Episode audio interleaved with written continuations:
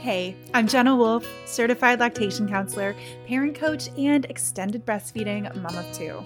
I fully understand the unique challenges of breastfeeding beyond the baby days, and I'm here to take your hand and support you along your journey. So toss that hair in a messy bun, grab a basket of laundry to fold, and let's get started. This is Start to Stop Toddler Breastfeeding. All right. I had a blog post, um, I don't know, six months or more ago that has been very popular since I've released it and gets shared a lot. And I thought I would take that blog post and um, talk about it on this podcast, expanding on what I shared in that blog post because I can. I don't have to go back and edit this grammar. so I can go a little deeper and speak a little more freely on this topic um, that I know obviously is very popular. It's something that you guys want to talk about. You're sharing it. So it's normal or it's a common common phrase i should say to to call your child boob addicted right like the booby monster they have this boob addiction um, and that can feel like something very bad or wrong uh, it can feel very frustrating you know your toddler might still be waking frequently at night to breastfeed. You feel like you can't leave them with anyone without them losing their mind. Um, you're embarrassed to take them out in public because they're going to be putting their hand down your shirt, right? And when you share that with people in your life, even people that love you and are supportive, it's really common to hear back, like, oh, well, you know, they're two years old. Like, they should be done with this already. Like, you need to just wean them. And everyone, it, it just kind of feels like you should have figured this out already. Like, what are you doing being here? And it can feel like, well, everyone else has this so easy. I don't understand what's wrong with me. What's wrong with my child? Right. And, you know, it is strange in our culture for a child to still be doing those things, or at least for us to be talking openly about them still doing those things. And there's reasons for that. But let's just take at face value that, you know, whether or not it's happening to other people, it culturally we know that we don't talk about that right? That the expectation is that your child should be sleeping through the night by age 3 or 2 or whatever age your child is toddlerhood right? And that you know um, they should have been weaned by now. So if we take that just at face value like that and that that's just this kind of understanding that we all tend to collectively have it feels strange that our child is still doing those things. It feels like um, they're the outliers. And our brains take things that are strange or different, especially about ourselves, and immediately equate them with bad or wrong. Now, this is a protective measure that our brains are taking because psychologically we want to be like our peers. We need to fit in. We need relationships. We cannot survive in this world alone. So we want to be part of the group. We want to belong. That means that when there's these things about us that are different from everyone, it's really common for our brains to go, oh, that's bad, right? And, you know, you can even think about this like our children, their milestones, you know, whether that's growth milestones or developmental milestones, they're created by averages. So we're always comparing our children right? From from the earliest moments that's how we're tracking their development. That's how we know that they're on a good path the right path that they're growing properly that they're developing properly. So we're really conditioned early on to compare our kids right? So this perception that your child is addicted to the breast feels like it leaves you with two options right? Tough love just say no tough it out or toughing it out yourself, where you're just white knuckling it through this process and hoping that it just gets better one day. But the thing that your brain is missing in this assumption is that it's not your child or breastfeeding that's the problem, it's the culture. So it's easy to get overwhelmed with that statement because you cannot change the culture. And it's easy to feel like, well, then you have to have that you know options of tough love or tough it out. That's that's all that there is. But i promise you there's another paradigm we can move into that isn't just tough love tough it out. You don't have to force your child to do anything they aren't ready for and you don't have to wait until they just magically decide to be done with breastfeeding. Also, I want to share with you that despite what others around you might say, your child still being, quote, addicted to breastfeeding is a good thing.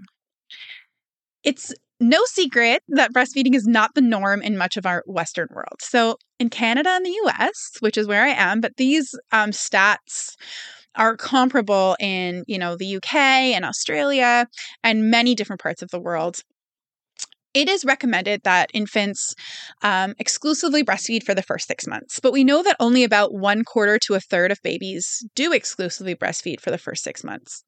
And in both countries, it's recommended to breastfeed for two years and beyond with the introduction of complementary foods, but only about a, quarter of children are still breastfed at a year.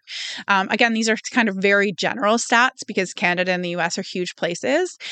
Uh, locally in my area, you know, only about 16% of babies are breastfed um, by six months. 16%, that's it. So, some areas it's much lower. You can absolutely go and look and see what your stats are for your area. Um, a lot of times those those stats are available, so that's kind of a fun thing to do. But what happens is that the places the the children around you are not in the same position that you and your child are, right? That you are in the minority breastfeeding until two in the area you're in. Now, when we move, zoom out globally, we know that about half of the half of the children in the world are still breastfeeding at age two. So you're not in the actual minority in the world, but in your area where you live, it's likely that you are. And this means that your pediatric- pediatrician is used to seeing kids your child's age who likely are not being breastfed. And that means they're comparing them to children who are not being breastfed, right? So it's even likely that the studies that they're using to um, assess your child's development and to assess what's normal are also were conducted with children that probably weren't being breastfed or at least the majority weren't being breastfed at that child's age which means that you know, your child continues to be that outlier, right? And what they're doing isn't seen as normal. And again, not being seen as normal can automatically be associated with bad in our brains. Even though we know that the recommendations are still to breastfeed for two years and beyond, this can still happen because of culture, right?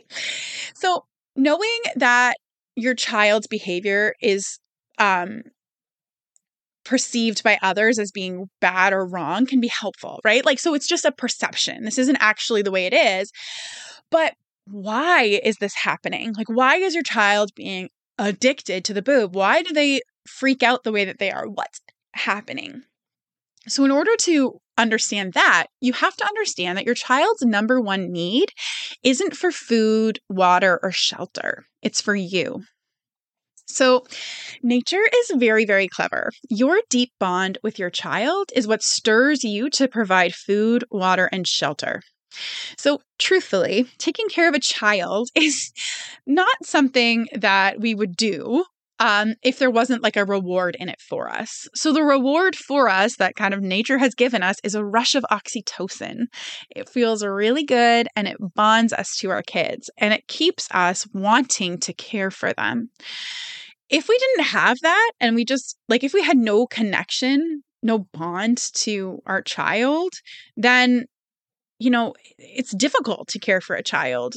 If we didn't have that deep bond, then our, our child would be helpless on their own. They're not able to take care of themselves, particularly as a young infant, but even into toddlerhood. Now, your child isn't like entirely helpless, right? They can't hunt or fish or build shelter, but they can seek out your connection. So you get a rush of oxytocin when you're, you know, smelling their sweet little hair and looking at their chubby little fingers. And of course, breastfeeding. There's a huge rush of oxytocin when you're breastfeeding. But they get a rush of oxytocin as well when they are cared for when they breastfeed. And that same rush of oxytocin that keeps you caring for them keeps them coming back to you, right? So they seek out that connection. They feel safe and secure when they are with you. So even if you left out, right, a bottle of water and some fishy crackers and a tent in your backyard, they're still going to seek you out they're not just looking for their physical needs to get met. They need their emotional needs to get met. That's actually their number one need. And this is biological. They aren't driven to find food, they are compelled to find you.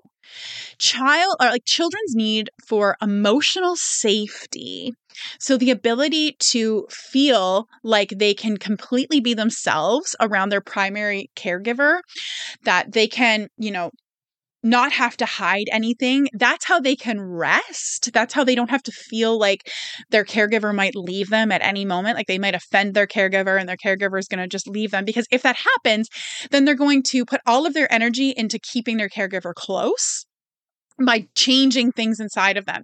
And that stops them from being able to develop and grow, right? And experiment and explore. What they need is this completely um, secure, unconditional love from a caregiver so that they can just trust that that caregiver is going to be close by. And there, for, for a child, emotional safety, that ability to just be unconditionally loved equals physical safety because that means that their caregiver is going to stay by them and their caregiver is going to care for them. And then they can focus on playing, learning, growing, you know, experimenting. So, biologically, their body and their mind understand that when they are in the presence of someone who floods them with oxytocin, right? Who they feel safe and loved with, they can rest and play and do all the things that they need to do to mature. Their body and mind also know that even with food and water and shelter, they are helpless without that bonded caregiver because they can't protect themselves from danger. They can't do anything. It's they're being driven to seek that out. And much of their maturity um, even if they're capable of experiencing like that they could experience in the long run gets put on pause while they seek out that deep connection. So this can be trauma all those things like if that were to happen right then emotional maturity can kind of get stunted things get stunted and they just go into a survival mode of seeking out that deep connection. So this means ultimately that your child is going to cue for you to be close to them right? So they need to feel you being close to them. They need to feel this unconditional acceptance and love. And they're going to cue a lot. It's their primary drive. It's what they need the most, particularly in the first five to seven years of life. So, in the first five to seven years of life, they're having the most significant leaps in development they will ever experience outside of the womb. So, in the womb, they go from obviously being just a tiny little cell that's dividing and dividing and dividing um, to being, you know, a, a, a baby capable of surviving outside of the womb. But then once they're born, they're born with their brain only at about 25% of its um, like development. And that jumps from 25 to 50% in the first year and then from 25 or from 50 to about 90% in the next 4 years. So from birth 25% developed to age about 5 to 7ish and sometimes a little longer depending if there's neurodiversity and temperament and all those things sometimes as long as age 9. But 90% of the development happens in that time. And then the last 10% continues on until about age 25 ish. And of course, there is neuroplasticity and all these fun things that your brain can continue to change even after that. But there's just big, big things happening in that time frame. So during this time, their little brains are wiring with either the knowledge that you are always there when they need them, always, that they can just trust on that. And that's what, you know, researchers of attachment theory call secure attachment, or that they're kind of emotionally alone in the world and they have to rely on themselves. And this is called insecure attachment. And they will carry that attachment style that develops in those early years with them for the rest of their lives. And they will relate to others from that attachment perspective. Now, of course, there are things that can change things. Um, there can be lots of things that can happen in, in a lifetime, of course, but generally speaking, that's kind of how it's set up, where that relationship that they have with their primary caregiver in those early years wires their brain for either this knowledge that they will be taken care of, that they can trust themselves, that they can trust the world, and their development flourishes. Or they have this knowledge that, like, the world is a scary, dangerous place and I have to rely on myself, and that can be insecure attachment. And of course, that then impacts future relationships, friendships, romantic relationships, etc. That means that whenever you come when they call, comfort them when they cry, laugh with them when they play. You are wiring their brain for resilience and confidence later in life. That secure attachment is the defining factor of resilience in their life for the long haul. So here's here's the difficulty. Here's the rub.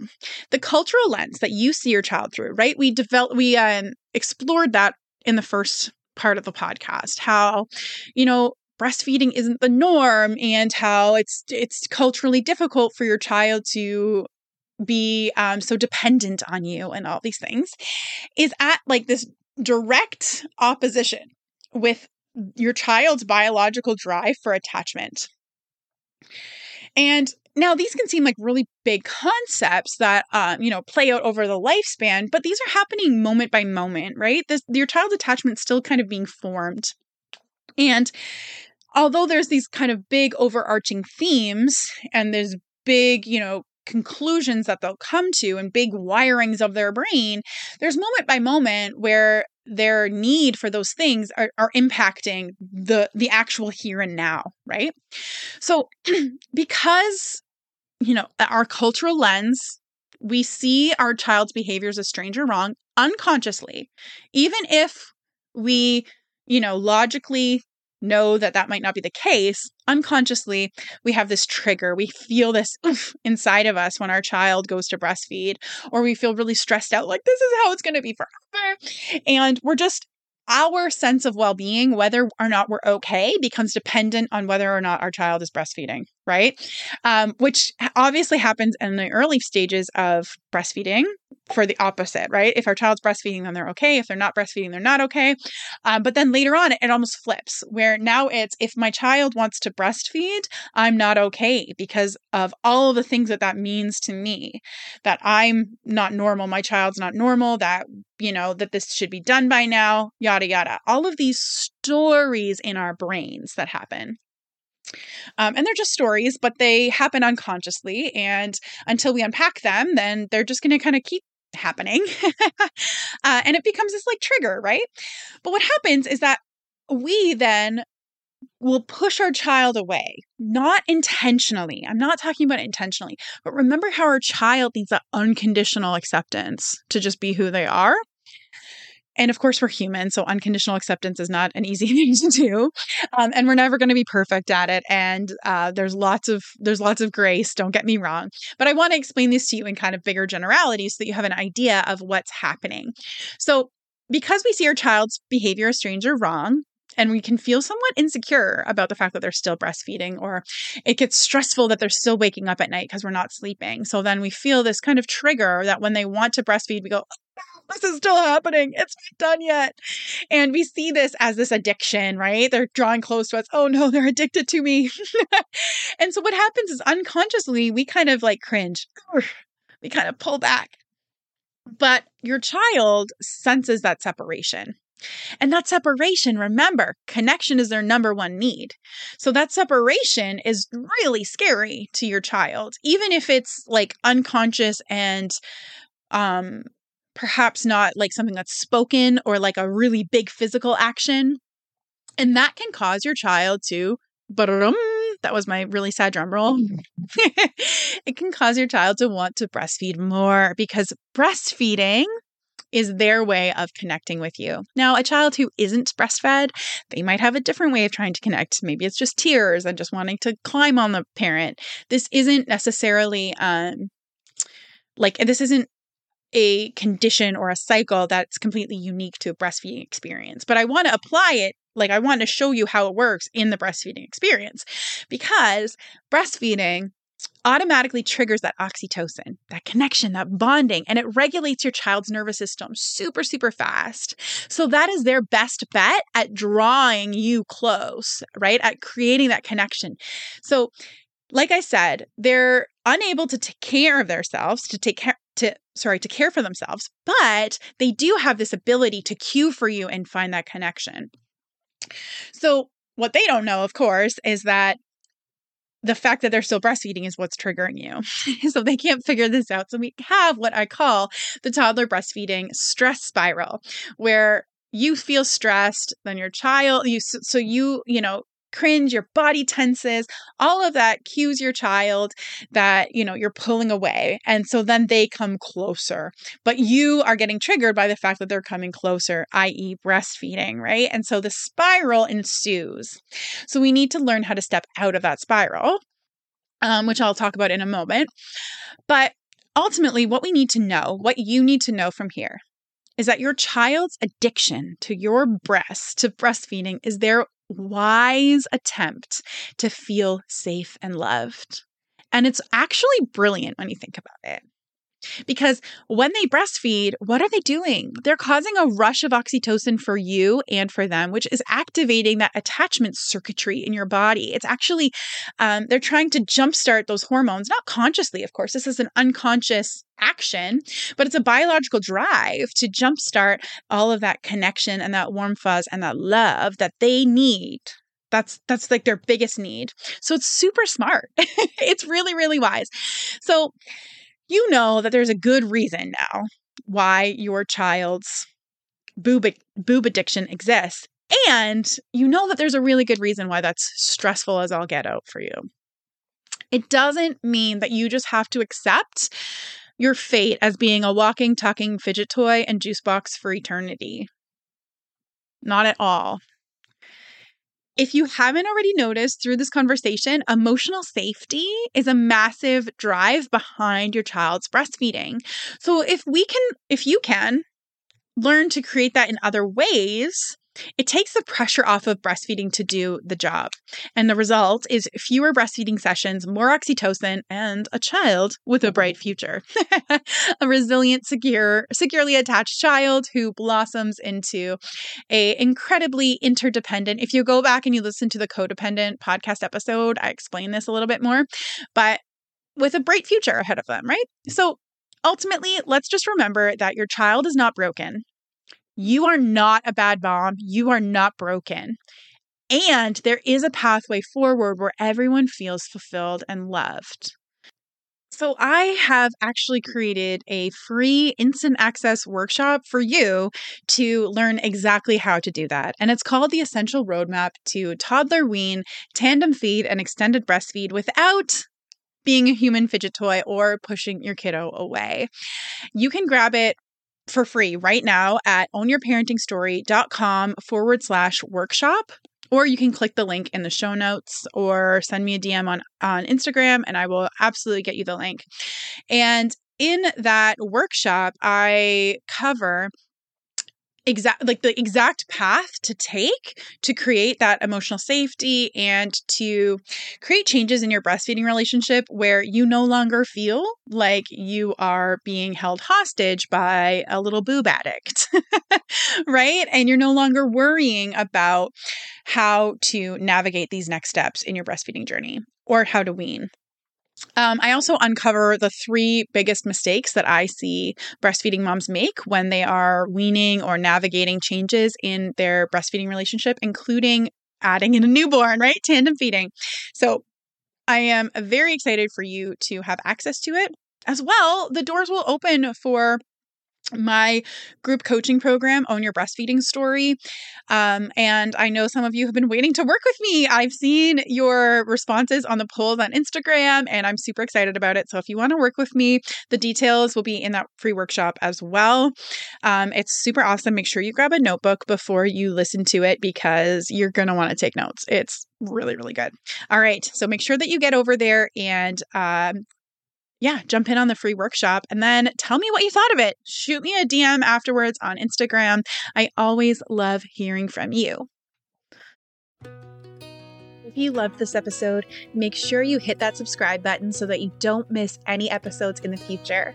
Also, check out my breastfeeding toddler communication guide and cheat sheet to learn how to say no to the feed while still saying yes to the need at www.ownyourparentingstory.com forward slash guide. And that concludes another episode of Start to Stop Toddler Breastfeeding. The theme song is Little Balloon by Jenny and Tyler, and it has been a pleasure to share this time with you. I'll catch you in the next episode.